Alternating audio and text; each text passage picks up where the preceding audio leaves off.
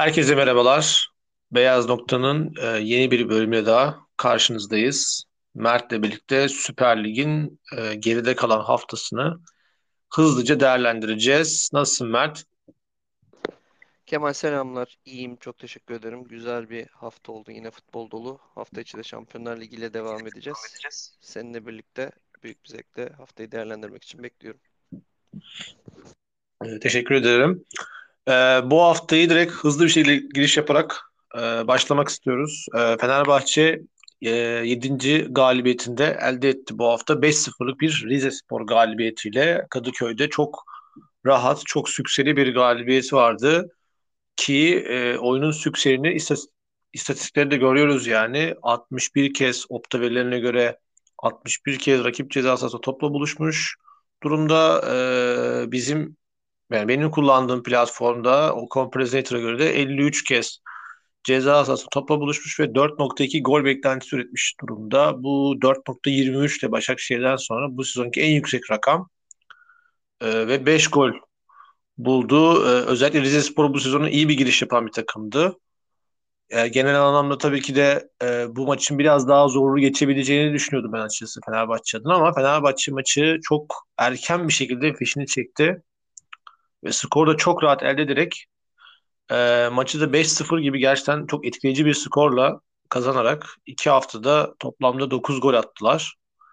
E, şimdi ben Fenerbahçe'de özellikle Şimanski, Ceko e, ve Tadic'in özellikle Ceko ve Şimanski'nin bence hücum anlamında çok kritik işler yaptığını düşünüyorum.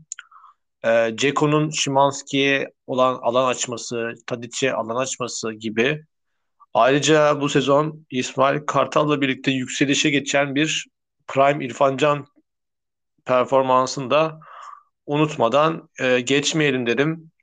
E, benim hızlıca söyleyeceklerim Fenerbahçeler bunlar. E, daha fazlasını söyleyemem ama bu sefer konumuz çok uzayacak diye düşünüyorum. E, Fenerbahçe yenilmeden devam ediyor abi. Sen neler dersin? E, Fenerbahçe belki de ya uzun süredir kazanıyor. 12-13 maçtır üst üste bir galibiyet serisi var. Ama bana göre e, oyun anlamında en güçlü oyununu bu maçta ortaya koydu. E, yani Antalya maçında sallanmışlardı e, birçok maçta geçtiğimiz hafta Başakşehir maçında da beğenmiştik ama e, Başakşehir maçında oyunu okurken Çağdaş Atan'la Başakşehir'in uyumsuzluğu da biraz e, yeni gelen hoca tam istediklerini yaptıramaması vesaire gündemdeydi. Bu hafta e, Rize Lig'in iyi başlayan iddialı İlhan Palut gibi bir hocayla ne oynayacağı sistemi belli olan bir takımken e, Fenerbahçe oyunu sürklase etti. Çok iyi başladı. Üçüncü dakikada ilk golü buldu. Sonrasında çok fazla pozisyona da girdi. Yani e, Fenerbahçe yani sen söylediğin istatistikleri 23 galiba şut attı. Bunun 11-12 tanesi evet. isabetli. Yani maç 5 değil de 7-8 olsa şaşırır mıydık? Bence şaşırmazdık. Ee, giren çıkan herkes çok etkiliydi. Ee, bu maçta yani Jeko'nun gol becerisi biraz daha yani zaten gol becerisi yüksek bir oyuncu da bu maçta yakaladığı fırsatları biraz daha e, cömertçe harcamasaydı çok daha farklı bir skor olabilirdi. E, burada İsmail Kartal'ı tebrik etmek gerekiyor. E, oyuncuları e, belli ki sistemine inandırmış, ne oynamak istediğine inandırmış. Fenerbahçe taraftarının da üzerinden tedirginliği attığını görüyoruz. Yani sahadaki oyuncularla taraftarın bütünleşmesine de burada İsmail Kartal'ın ciddi bir katkısı olduğunu düşünüyorum. Yine Şimanski'nin golünü izlemeye devam ettik. Kaçırdığı da var. Hatta bir önceki maçta da cömertçe harcadığı vardı. Ee, Başakşehir maçında çok ciddi skor katkısı veriyor. Oyun anlamında da Fenerbahçe'nin e, hücum 3. bölgede yaptığı e, paslarda çok kilit bir rol oynuyor. Y- yeri geldiğinde İrfan'a çok yaklaşıyor. Yeri geldiğinde ceza sahası içinde pozisyon alıyor. Bazen e, Tadic'le e, verkaçlar yapıyor, ikiye birler yapıyor. Bu onu çok değerli kılıyor. Buradan Fenerbahçe için çok ciddi bir transfer başarısı olduğunda söylemek gerekiyor. İrfan Can yine üzerine e, ışıkların yakılması gereken bir isim. Gol katkısı veriyor, asist katkısı veriyor. Vücut dili e, çok pozitif. O e, eski tedirgin halinden eser yok. Daha özgüvenli oynuyor. E, bu da İrfan Can'ı e, o 10 11 euroluk bonservis bedeline değer bir oyuncu haline getiriyor. Ona yakın bir oyuncu haline getiriyor. Tabii ki e, İrfan Can'dan bunu böyle dolu dolu bir sezon izlersek ancak diyebiliriz ki evet İrfan Can bu. Çünkü bize bunu önceden özellikle Başakşehir'in Şampiyonlar Ligi sürecinde de izletmiş bir oyuncu. E, bakalım nasıl devam edecek. Yani burada Cengiz Ünder'in dönüşü sonrası e, oradaki forma dağılımı da oldukça önemli. E, bir de şeyi de çok merak ediyorum açıkçası. Emre Mor Fenerbahçe rotasyonuna dahil olabilecek mi? Şu an mesela e, Kent'in e, bu rotasyonun dışında kalmaya başladığını söyleyebiliriz. Çok da iyi çalıştığını söylüyor Fenerbahçe muhabirleri ama İsmail Hoca'nın sistemiyle mi tam olarak uymuyor nedir bilemiyorum. Ama o biraz dışında kalıyor. King mesela ondan daha çok e, hocanın gözdesi ya da tercihi. Burada e, Emre Mor sonrası sağ kanat rotasyonu e, Cengiz Ünder, İrfan Can e, formda bir İrfan Can varken nasıl olacak? Acaba e, Şimanski İrfan e, gibi o mevkiyi değişken hale mi getirecek İsmail Hoca? Bunu da merak ediyorum. Ya Fenerbahçe'nin eleştirilecek hiçbir tarafını bulamadım açıkçası pozisyon vermediler. Mesela Livakovic gibi bir kaleci aldılar. Doğru dürüst 2-3 haftadır kurtarış yaptığını görmedik. Yani adam ya işte be kaleci transferi de çok önemliydi abi. Bak kaleci maç kurtardı diyebileceğimiz bir pozisyonla karşı karşıya gelmedi. Onunla ilgili tek söyleyebileceğimiz işte yan toplarda başarılı. Topu oyuna iyi soktuğunu düşünüyorum ben.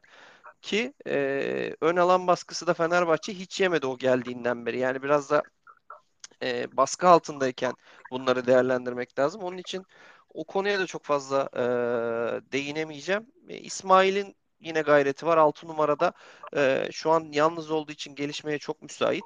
Fred'den Fenerbahçe çok ciddi hücum katkısı aldı. Hatta ben Fred'i izlerken aklıma o e, NDI'nin Ankara Spor'dan ya da Osmanlı Spor'dan Galatasaray'a ilk geldiği sezon geldi aklıma. Ya öyle bir performanstı. Hücumda da çok etkiliydi. Hücum e, alanında da Fred'in bir rolü olduğunu gördük. E, orayı artı birle ceza sahası içine girdiğinde eşleşmelerin de dengesini bozabiliyor. Fenerbahçe'nin galibiyetini tebrik etmekten başka söyleyecek çok fazla da bir şey yok. E, dolu dizgin yoluna devam ediyor. Umuyorum Avrupa'da da bu hafta güzel bir galibiyetle e, yani tüm Türkiye'yi, tüm Türk futbol severleri mutlu eder. Evet, e, Fenerbahçe'nin turnuva maçını çok rahat bir şekilde kazanacağını düşünüyorum hafta içinde. E, zaten kadro kalitesi konferans ligi için oldukça yüksek. E, o grup için çok çok daha yüksek. Yani King, Batshuayi, Kent çıksa yine 3-4 tane atabilecek bir takım şu anda Fenerbahçe oyun anlamında. E, Galatasaray'dan devam edelim. Galatasaray'da ligde e, sadece bir beraberliği var Fenerbahçe'nin ardından. 19 puanla ikinci sırada. E, bu sene ligi ikisi oldukça sürklas edecek gibi görünüyor zaten. E, en yakın rakiplerinin bayağı bir önlerine gidiyorlar şu anda. Bu hafta Galatasaray'da iki tane güzel şey gördüm ben. Onu söyleyebilirim. Birincisi Angelinho'nun performansı. ikincisi Zaha'nın e, etkileyici oyunu ve bunu golle süslemesi. Zaten biz bunu burada konuşurken de söylüyorduk yani. Önünde Angelinho ile daha iyi anlaşacaktır diye bekliyorduk. Ki ilk maçta da bu ortaya çıktı aslında. İlk defa bir 90 dakikaya birlikte başladılar. Ve e, maçın en iyi iki oyuncusu oldu diyebiliriz Galatasaray adına. E, ben Zaha'yı çok beğendim maçta. Özellikle çok istekli, çok arzuluydu. E, hani sanki yıllardır bu takımda oynuyormuş da hani sadece böyle bir kısa süre bir sakatlığı yaşamış gibiydi. Kendini göstermek, ispat etmek istercesine bir performansı vardı sahada. E, ve bunu da bence çok güzel bir golle, kalitesine yakışacak seviyede bir golle de taçlandırdığını düşünüyorum. E, Angelinho keza e, maçı 4 kilit pasla tamamlamış durumda. Bu çok kıymetli. E, isabetli ortası e, oranında %70'ti ki onda 7 gibi bir rakam var. Bu bayağı iyi bir rakam bu arada. E, Angelinho adına. E, Galatasaray'ın ben biraz Icardi konusunda e, şu son dönemde biraz performans düşüklüğü olduğunu düşünüyorum. O da çok fazla maça çıkmasından dolayı pek dinlenemiyor şu dönemde maalesef. Ee, onun haricinde takımı genel olarak iştahlı buldum.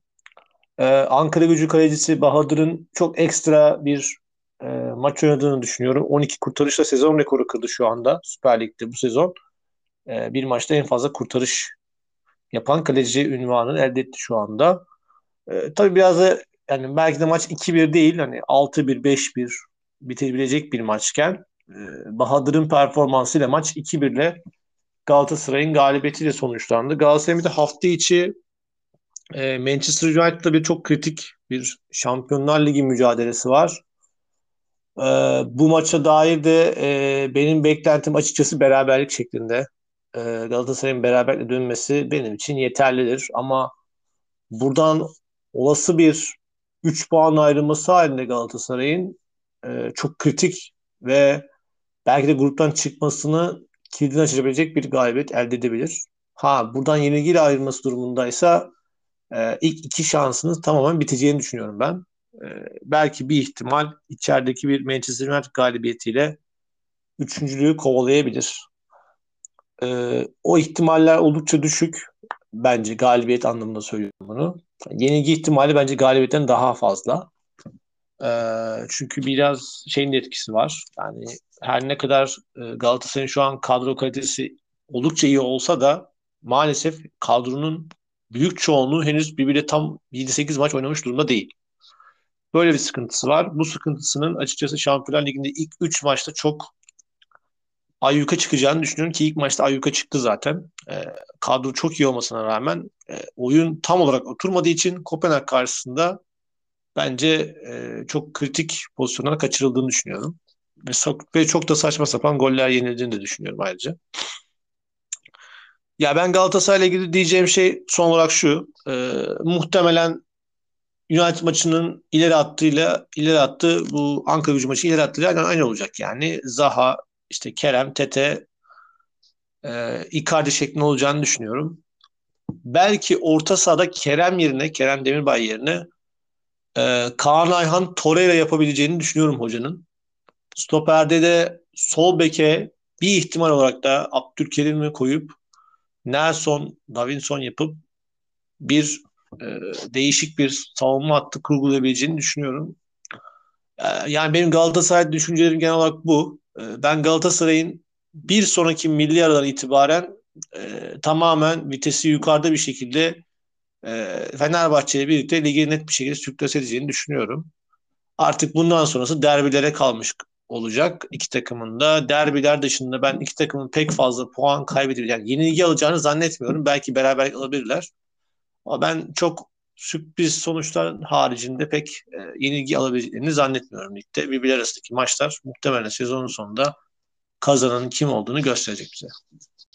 Ee, yani Galatasaray güzel özetledin aslında. Ben Galatasaray'ın oyununu oldukça güçlü buldum. Ee, yani skor aldatmasın Galatasaray bence sezonun en iyi maçlarından birini oynadı. Ee, yine çok etkiliydi. Ee, maçın pozitif yazanı Angelino Zaha'nın e, yani aslında sağ kanadın çok aktif ve etkili kullanılması.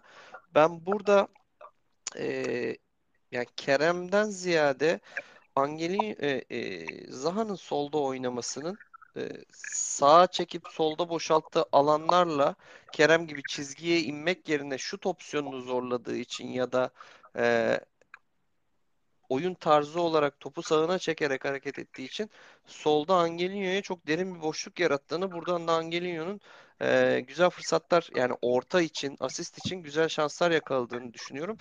O anlamda Zaha'nın oynaması bir nebze olsun Angelino performansının artışında etkili olmuştur. Burada e, Kerem oynamasın gibi bir şey söylemeye çalışmıyorum. Kerem de Galatasaray için çok çok değerli bir oyuncu özellikle değerli olması sebebiyle. Ama e, Angelino'nun bu performansını biraz da e, Zaha'nın sahada olmasına bağlayabiliriz. Bir diğer e, durumda bence e, karşınızda Zaha varsa bek olarak daha az e, çıkarsınız ya da çıkıyorsunuz. Daha tedirgin bir e, savunma hattı oluşuyor rakipte. Kerem varken e, Kerem'in bek takiplerinin de çok güçlü olduğunu söyleyemeyiz. E, sağ, rakip kendi sağ kanadını çok daha etkili kullanmaya çalışıyor. Burada da Angelino kapasitesinin belli bir bölümünü savunmaya ayırmak zorunda kaldığı için hmm, hücum verimliliği düşebiliyor. Bunlar Angelino performansının artışının sebepleri olabileceğini düşünüyorum. Ama tabii birkaç maç izleyip bunu görmemiz lazım. Ee, biraz Kerem Demirbay'ı beğenmediğimi söyleyebilirim.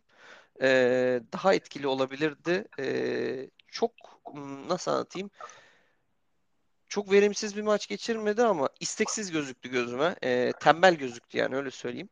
e, gerek paslarında gerek pozisyon almasında gerek rakibi ısırmasında e, ateşli bir performans. Orta sahanın hak ettiği e, istekli, arzulu, coşkulu bir oyun kendisinden göremediğimizi düşünüyorum. Ben önceki maçlarda kendisini beğenmiştim.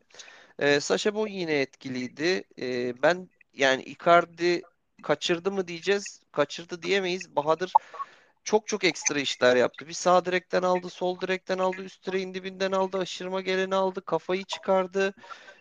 Oliveira'nın friki çok zor bir pozisyonda onu çıkardı. Yani çok çok fazla pozisyon çıkardı. Son yıllarda gördüğüm Galatasaray rakiplerinde en iyi kaleci performansıydı. Bir galiba son yıllarda Günay'ın Galatasaray'a karşı böyle bir maçı Bir var. de Kayseri maçı var. Bir bir yüzden. Evet.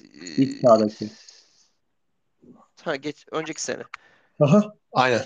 Evet, evet, eee, evet o maçta yani şey eee, çok nadir görebildiğimiz bir kaleci performansıydı. Ankara Gücü puan almak için daha ne yapabilirdi? Yani yapabileceği kaleci ancak bu kadar oynayabilir.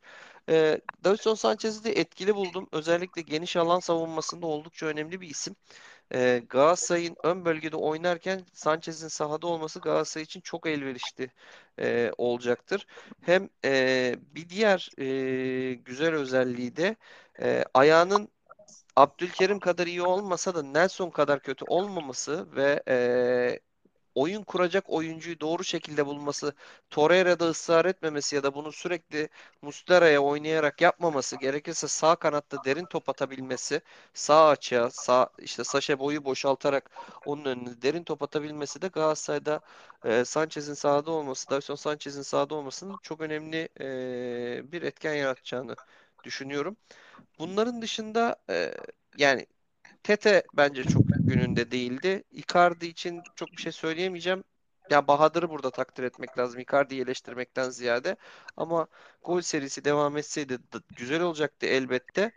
E, Kerem Mertens mi? Yani e, Zaha soldayken o bölgede e, Kerem'in 10 numara olarak oynadığı bölgede sağda Mertens'in olmasının Galatasaray'ın pozisyon zenginliği açısından e, daha etki yaratacağını düşünüyorum. Yani Kerem o bölgeyi oynayamaz demiyorum ama Mertens'in o bölgedeki tecrübesi e, ya da alan boşaltmaları e, Icardi ile uyumu bana göre Kerem'in bu maç gösterdiği performanstan daha yüksek oluyor.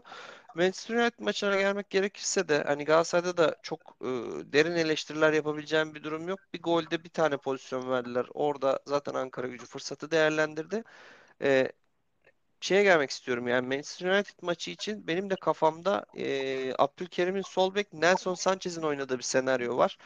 E, nedense fizik gücü yüksek hava toplarında etkili isimlerin sahada olması gerektiğini düşünüyorum. Galatasaray'ın e, senin kadar optimist bakamadığımı söylemem gerekiyor açıkçası. Yani beraberlik çok iyi olur ama ben galibiyeti çok zor buluyorum. Özellikle Manchester United gibi dev bir takım bu kadar kötü giderken gidip oradan yani bir de Şampiyonlar Ligi'nde e, 3 puan almak oldukça zor olacak. Çünkü e, geçen hafta da söylediğim gibi Manchester United'ın bu sezon tutunacak dalı yok ve Şampiyonlar Ligi henüz başındayız. Kendini taraftarına affettirebilirse, futbolcularında motivasyon yaratabilirse herkesin dört elle sarılmaya çalıştığı yer Şampiyonlar Ligi olacaktır. Çünkü Liverpool, Arsenal, City varken Tottenham bu kadar etkiliyken e, ligde bir varlık göstermesi söz konusu değil. Hatta bu sene Aston Villa da göz önünde bulundurulmalı. West Ham göz önünde bulundurulmalı. Yani e, Manchester United'in ligde ben de varım demesi çok çok zor. Önümüzdeki sene Şampiyonlar Ligi'nin ne gitmesini de ben çok zor görüyorum. Yani mümkün görmüyorum açıkçası. Çok zor demeyeyim. E, Premier Lig'in şu anki e, durumuyla Manchester United'ın şöyle 12-14 maçlık falan e, galibiyet serileri yapmadığı sürece e, önümüzdeki sene Şampiyonlar Ligi'nde yarışabileceğini düşünmüyorum. Onun için ellerinde çok değerli oyuncular var. Bu oyuncular da Şampiyonlar Ligi'nde takım bir yere getirmek e, gerekirse transfer yapmak ya da e, camiayı bir havaya sokmak e, Manchester United'ı güçlen yani gücünü e, isminin karşılığını Şampiyonlar Ligi kulvarında vermeye çalışacaklar. Onun için Galatasaray çok zor bir maç bekliyor. Muhtemelen e, kendi yarı sahasında kendi birinci bölgesiyle ikinci bölgesi arasında geçecek bir oyun olacak. Buradan e, Zaha, Tete gibi isimlerin önüne e, atılacak topların oldukça etki yaratacağını düşünüyorum. Yani Galatasaray sabırlı oynayacak. topla az oynayacak. E, gerekirse uzun dakikalar topa temas etmeyecek ama topu ayağına aldığı andan itibaren de çok hızlı bir şekilde rakip kaleye inmeye çalışacak. Benim kafamdaki oyun planı bu. E, açıkçası ben bu oyun planında e, senden farklı olarak şunu söyleyeceğim. Savunma hattında Abdülkerim, Nelson Sanchez, Boy gibi bir geri dörtlünün olmasını ben de çok olumlu karşılıyorum. Hatta Angelinho'nun savunma performansını düşündüğümüzde doğru olanın da bu olduğunu düşünüyorum ama benim orta saha kurgum Galatasaray'ın e, 6-8-10 gibi bir üçgenle oynamak yerine yani Mertens ya da Kerem'den birini 10 numara oynatmak yerine e, şahsi görüşüm iki tane 8 numarayla oynaması. Yani ben Torreira'nın yanı sıra e, hem Kerem Demirbay'ın hem Oliveira'nın hatta Oliveira yeri geldiğinde e, hücum etkinliği de daha fazla bir oyuncu. E, sahada olmasının çok kritik olduğunu düşünüyorum. Yani çünkü şunu söyleyeceğim. Oliveira'nın e, atabileceği uzun toplar, ara topları düşündüğümüzde sahada olması çok değerli.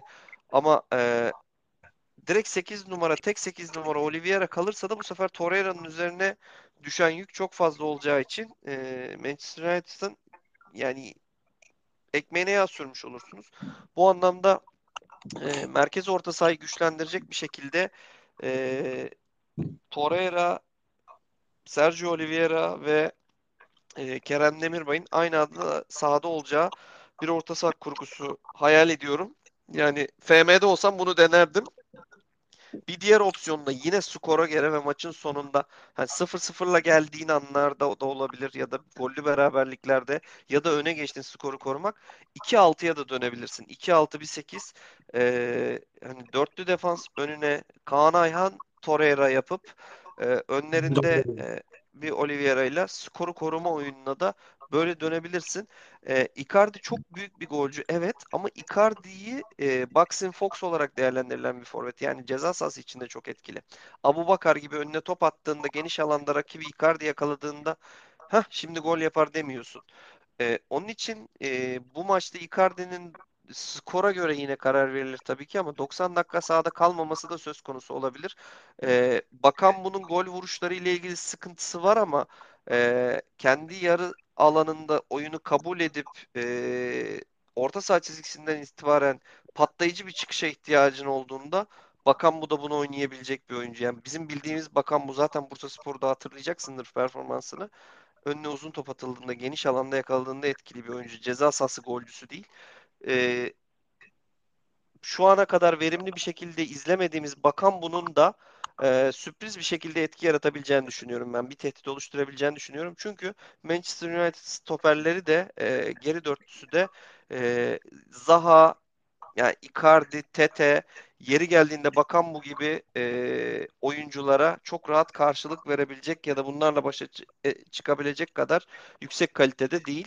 E, bir de tabii ki e, Fernandez'i e, durdurmak oldukça önemli olacak.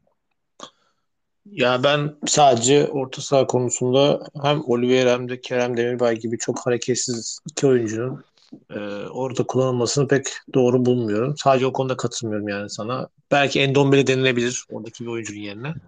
Ya ben bunu ee, şeyden söyledim biraz da. Oyunu kendi yer alanında kullanacağın için. Tabii ki burada şeye de saygı duyuyorum. Ee, Kerem Demirbay'sız Endombele, Sergio e, Torreira da olabilir. Orada da Aynen. seninle en fikrim.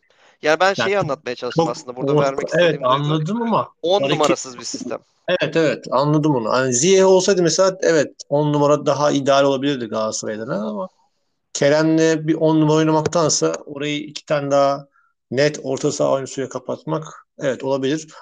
Ama şey yani United'ın orta sahasında da Eriksen ve hani Bruno Fernandes gibi çok yaratıcı iki oyuncu var ve arkasında da Casemiro varken biraz sanki nedense ben daha böyle defansif bir kadroya çıkmanın daha doğru olduğunu düşünüyorum ya. Ben yani ben şey diyeyim yani 6 tane stoper tarzı oyuncu oynamayı daha kafi buluyorum nedense yani. Kaan Ayhan'ı oraya çekip Oliveira... Tabii tabii 2-6-1-8 de olabilir. Ya Oliveira'nın sahada olması az önce anlattığım gibi yani Tete ve Zaha'nın önüne çok kilit toplar atabilecek bir isim bence Oliveira. Beğeniriz beğenmeyiz. Evet Kerem'e göre bence o daha şey olabilir evet doğru. Kerem'in evet. evet şeyleri var ama sadece Icardi ile bu konuyu genelde anlaşma konusunda uyumu var. Ne Tete ile ne de e, Zaha ile henüz Kerem'in pek e, uyum sağladığını zannetmiyorum. Sasha Boy bile Tete ile çok daha hızlı anlaştı. Ee, Angelinho zaten ilk maçında Zaha'ya çok çabuk uyum sağladı. Ee, Kerem'in sahada genelde tek gördüğü isim e, Icardi oluyor. Icardi dışında kimseyi pek gördüğünü açıkçası söyleyemem. Ee, ve zaten o, o yüzden de biraz kendisinin biraz kendi, çeki düzenle vermesi gerektiğini düşünüyorum açıkçası aç, maçlarda. Çünkü bu artık Galatasaray'a yavaştan zarar vermeye başlıyor. Ee, Beşiktaş'a geçelim. Ee, Beşiktaş zaten bir kaosun içerisinde ki bugün bu haftaki maçta da bu çok bariz ortaya çıkmış durumda. Hani her hafta dediğimiz şey Abubakarsız Beşiktaş gol atamıyor. E, ki bu hafta da hani bir isabetli şutta iki golleri var ama zaten biri kendi kalesine rakip. Sonrasında 10 kişi kaldıktan sonra bile Beşiktaş'ın e, hücum anlamında inanılmaz kısır bir e, süreç yaşadığını görebiliriz maçta. Abubakar'ın tamamen kişisel bir e, becerisiyle e, ve aynı zamanda şık bir golüyle e, maçı 2-0 kapattı. Konyaspor hücum anlamında çok kısırdı bu arada. Hani 0-60 gibi bir gol beklentisi vardı. Beşiktaş'ın 0-83'tü. Yani Beşiktaş'taki durum pek de değişecek gibi durmuyor açıkçası Mert. E, ve bu hafta e, grupta Avrupa'da da yani Lugano gibi bence çok da hani belki belki de grupta tek rahat galip gelebilecekleri maç olduğunu düşünüyorum. Yani Lugano yapacaklar. Yani ligde Adana Demirspor'u önüne geçebilirler mi? Ben biraz soru işaretlerim var şu anlamda. Ee, yani kadronun fena olmadığını düşünüyorum Beşiktaş'ta. Adana Demirspor'la başa ölçüşebilecek hatta belki daha da önde de olabilir Beşiktaş'ın kadrosu. Ama nedense oyuncuların sanki kafası sahada değil gibi abi. Yani pek böyle kendilerini maça vermiyorlar gibi hissediyorum ben. Ne dersin? Ya sana şunu soracağım. Ee, rakip olarak hafta sonu Adana Demir'le mi oynamak istemezsin, Beşiktaş'la mı oynamak istemezsin? Ben Adana Demir'le oynamak istemem. Yani izleyici olarak söylüyorsan Adana Demir oynamak isterim. Beşiktaş'ı istemem. Ama dediğin gibi Beşiktaş'ta oynamayı isterim. Adana Demir'i istemem. Adana Demir Ya Adana. Demir çok daha motive, çok daha istekli, çok Evet. daha havaya girmiş durumda. Hani giren çıkan herkes e, çok istekli ve iştahlı. E, Beşiktaş'ta ya bilemiyorum bir şeyler eksik camiada ama geçen seneyi bu kadar iyi durumda kapatmış bir Beşiktaş sadece iki ayda nasıl bu duruma gelebildi bunu da aklım almıyor açıkçası. Ee, ya bu maç özelinde söylemek gerekirse ilk yarı için söyleyecek hiçbir şeyim yok. Yani gerçekten maçı izlemek için direndim öyle söyleyeyim. Futbol adına hiç keyif almadım diyebilirim. Ee, oldukça kendimi zorlayarak izlediğim bir ilk 45 dakika oldu. Tebrik ediyorum yani seni. Tebrik ediyorum. niye? E, o ilk Sen kere Mavili izlediğim için ben özeti izledim. Özeti izlerken bile kanser oldum. Ya Çünkü maç çok çok şey zorlandım yani çok zorlandım. Ee, gerçekten çok zorlandım. Yani izleme motivasyonu yaratmaya çalıştım kendime. Ee, ikinci yarı için e, tabii skorun da gelmesiyle Konya da biraz daha e, beraberlik için oynadı. Ee, daha nispeten daha iyi bir maç izledik diyebilirim. Ee, Amartey biraz Beşiktaş'ta ilk kez böyle gözüme battı. Evet biraz oynuyor gibi e, geldi. Sahaya çıkan ilk 11'de benim itirazlarım var. Yani ee, 4-4-2 gibi bir sisteme döndü Şenol Hoca. Geçen haftadan bu haftaya. Ya bence 4-4-2 oynayacaksan da Cenk'le oynasan da Cenk'in e, gol kalitesinin golcülüğünden e, daha çok istifade etsen. Sola hapsediyorsun. E, şimdi bu sefer e, hoca şeyi oldukça e, zor bir durumda da bıraktı. Motivasyonu da kırdı.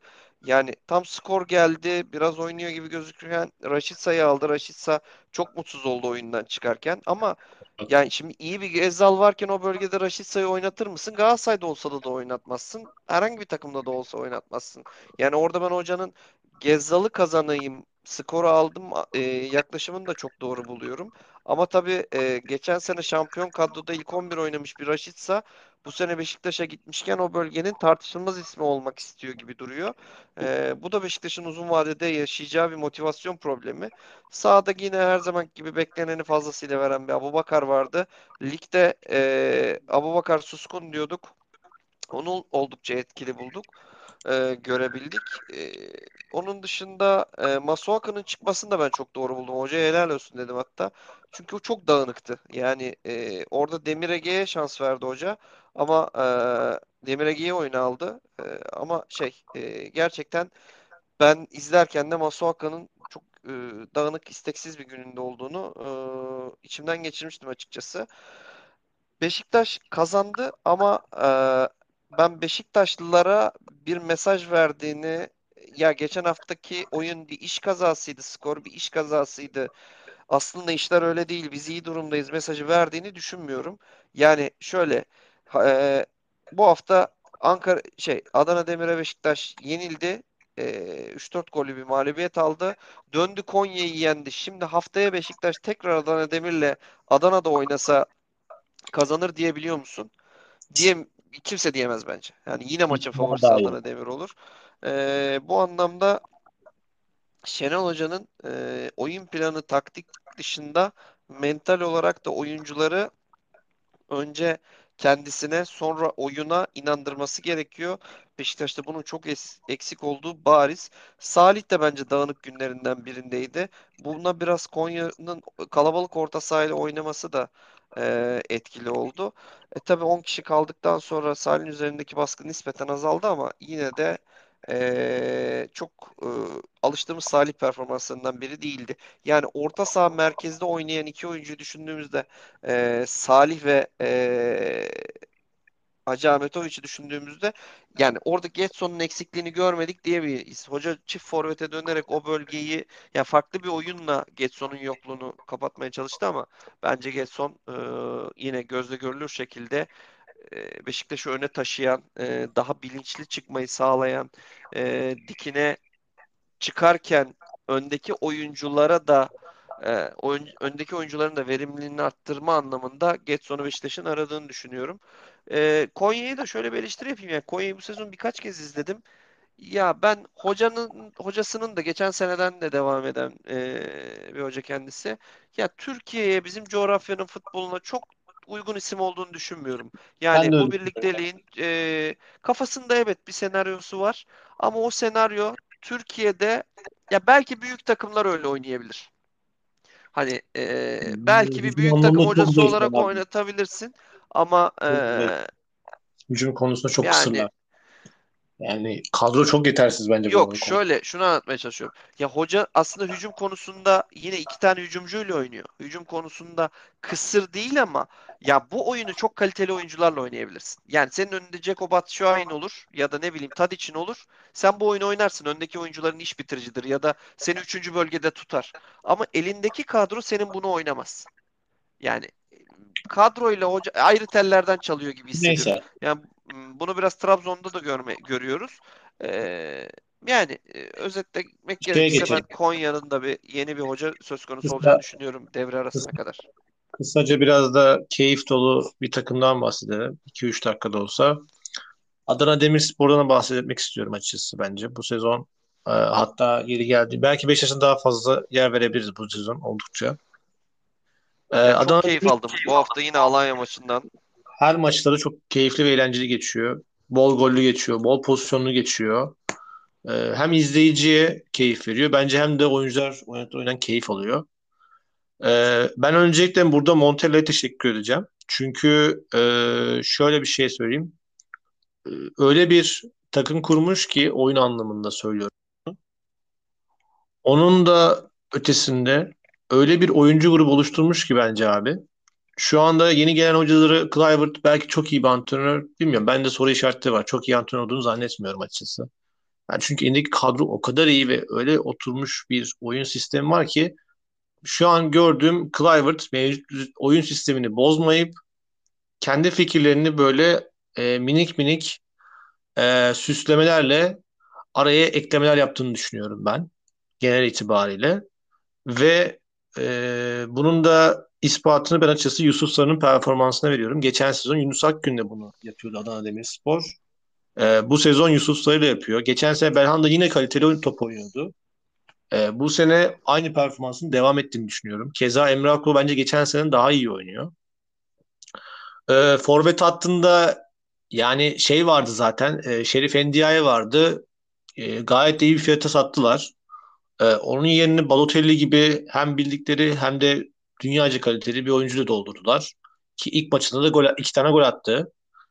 Ee, Yusuf Sarı'nın bu maçta 3 asist oynamış olması bence mükemmel. Yani ve milli takımı çok net hak ediyor. Şu an Süper Lig'in herhalde en iyi sağ kanadı diyebiliriz. Yani İrfan Can'la birlikte açık ara ama bence hatta İrfan Can'dan da daha iyi oynadığını düşünüyorum şu anda.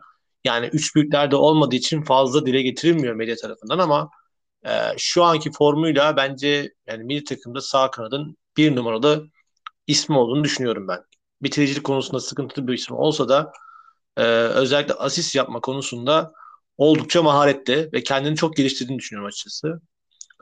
Ee, savunma konusunda ve kale konusunda yani o kadar mahiyetli mi? Evet sol beki Kevin Rodriguez oldukça iyi bir oyuncu. Svensson her zaman birlikte birçok takım oynayabilecek bir oyuncu. Ee, ben Adana Demirspor'un bu sezon e, iyi ki Avrupa'ya gitmediğini düşünüyorum bu arada onu da söyleyeyim. Ben birkaç yani yazı ve yorum gördüm internette, Twitter'da. Hani keşke Avrupa'ya gitseydi, burada da başarılı olsaydı falan. Ben Adana Demirspor'un Avrupa'ya gitseydi ligde bu kadar rahat ve e, üst düzey oyununu gösterebileceğini zannetmiyorum. Çünkü belli noktadan sonra e, performansının düşeceğini düşünüyorum ben. Ama şu anki mevcut kadrosuyla e, oynadıkları mevcut üst seviye oyunla e, üçüncülüğün bence en ciddi adayı olduğunu düşünüyorum. Hem Beşiktaş'tan hem Trabzonspor'dan kat be kat iyi oynuyorlar. Kat be kat güzel futbol veriyorlar izleyenlere.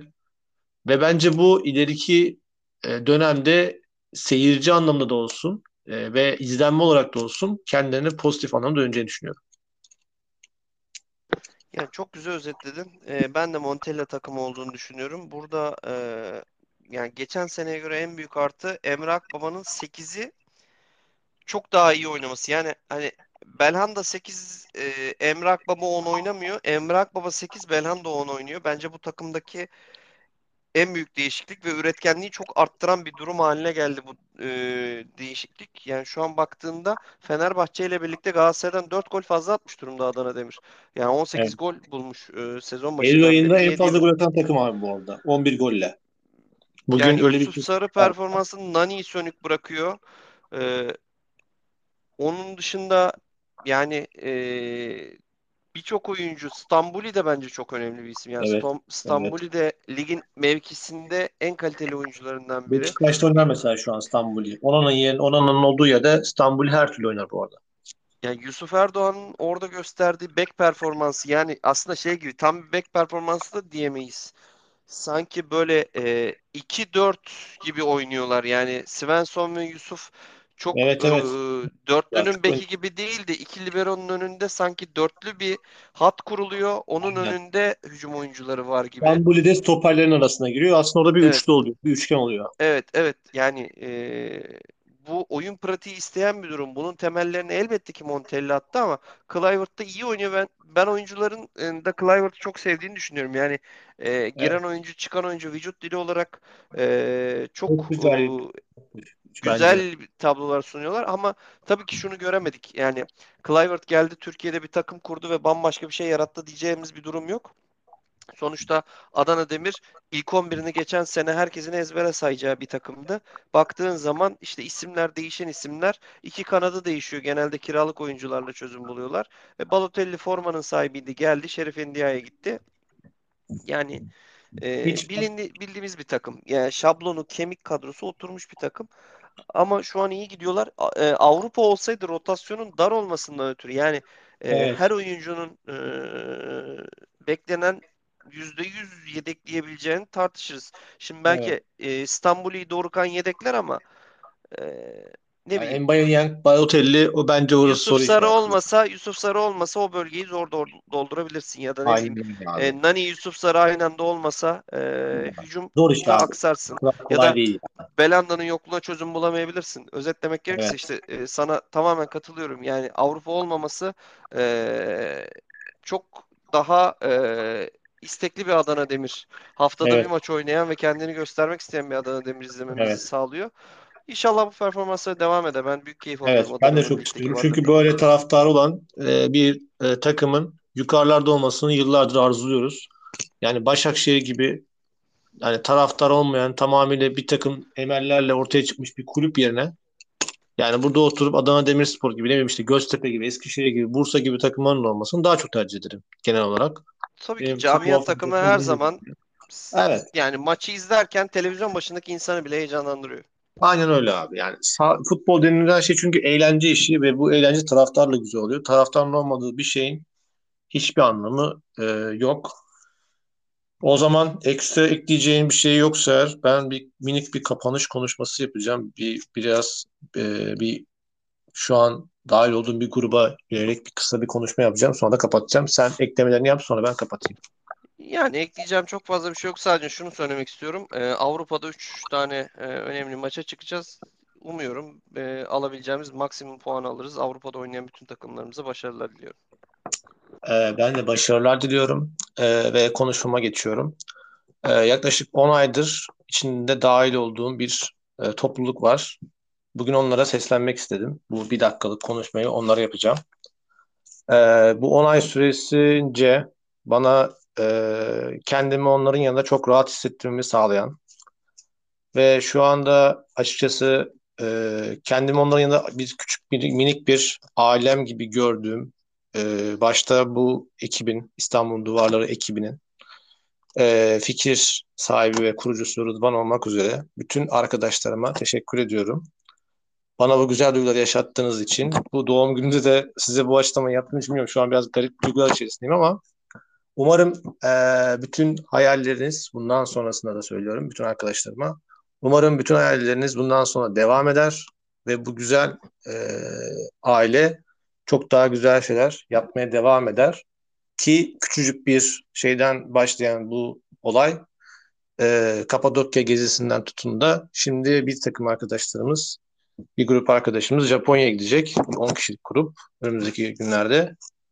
Umarım çok daha güzel seyahatlerin, çok daha güzel rotaların olduğu ve daha da mutlu olduğumuz günleri yaşarız diye diyorum. Ve buradan Rıdvan'a da, buradaki diğer tüm arkadaşlara da teşekkür ediyorum.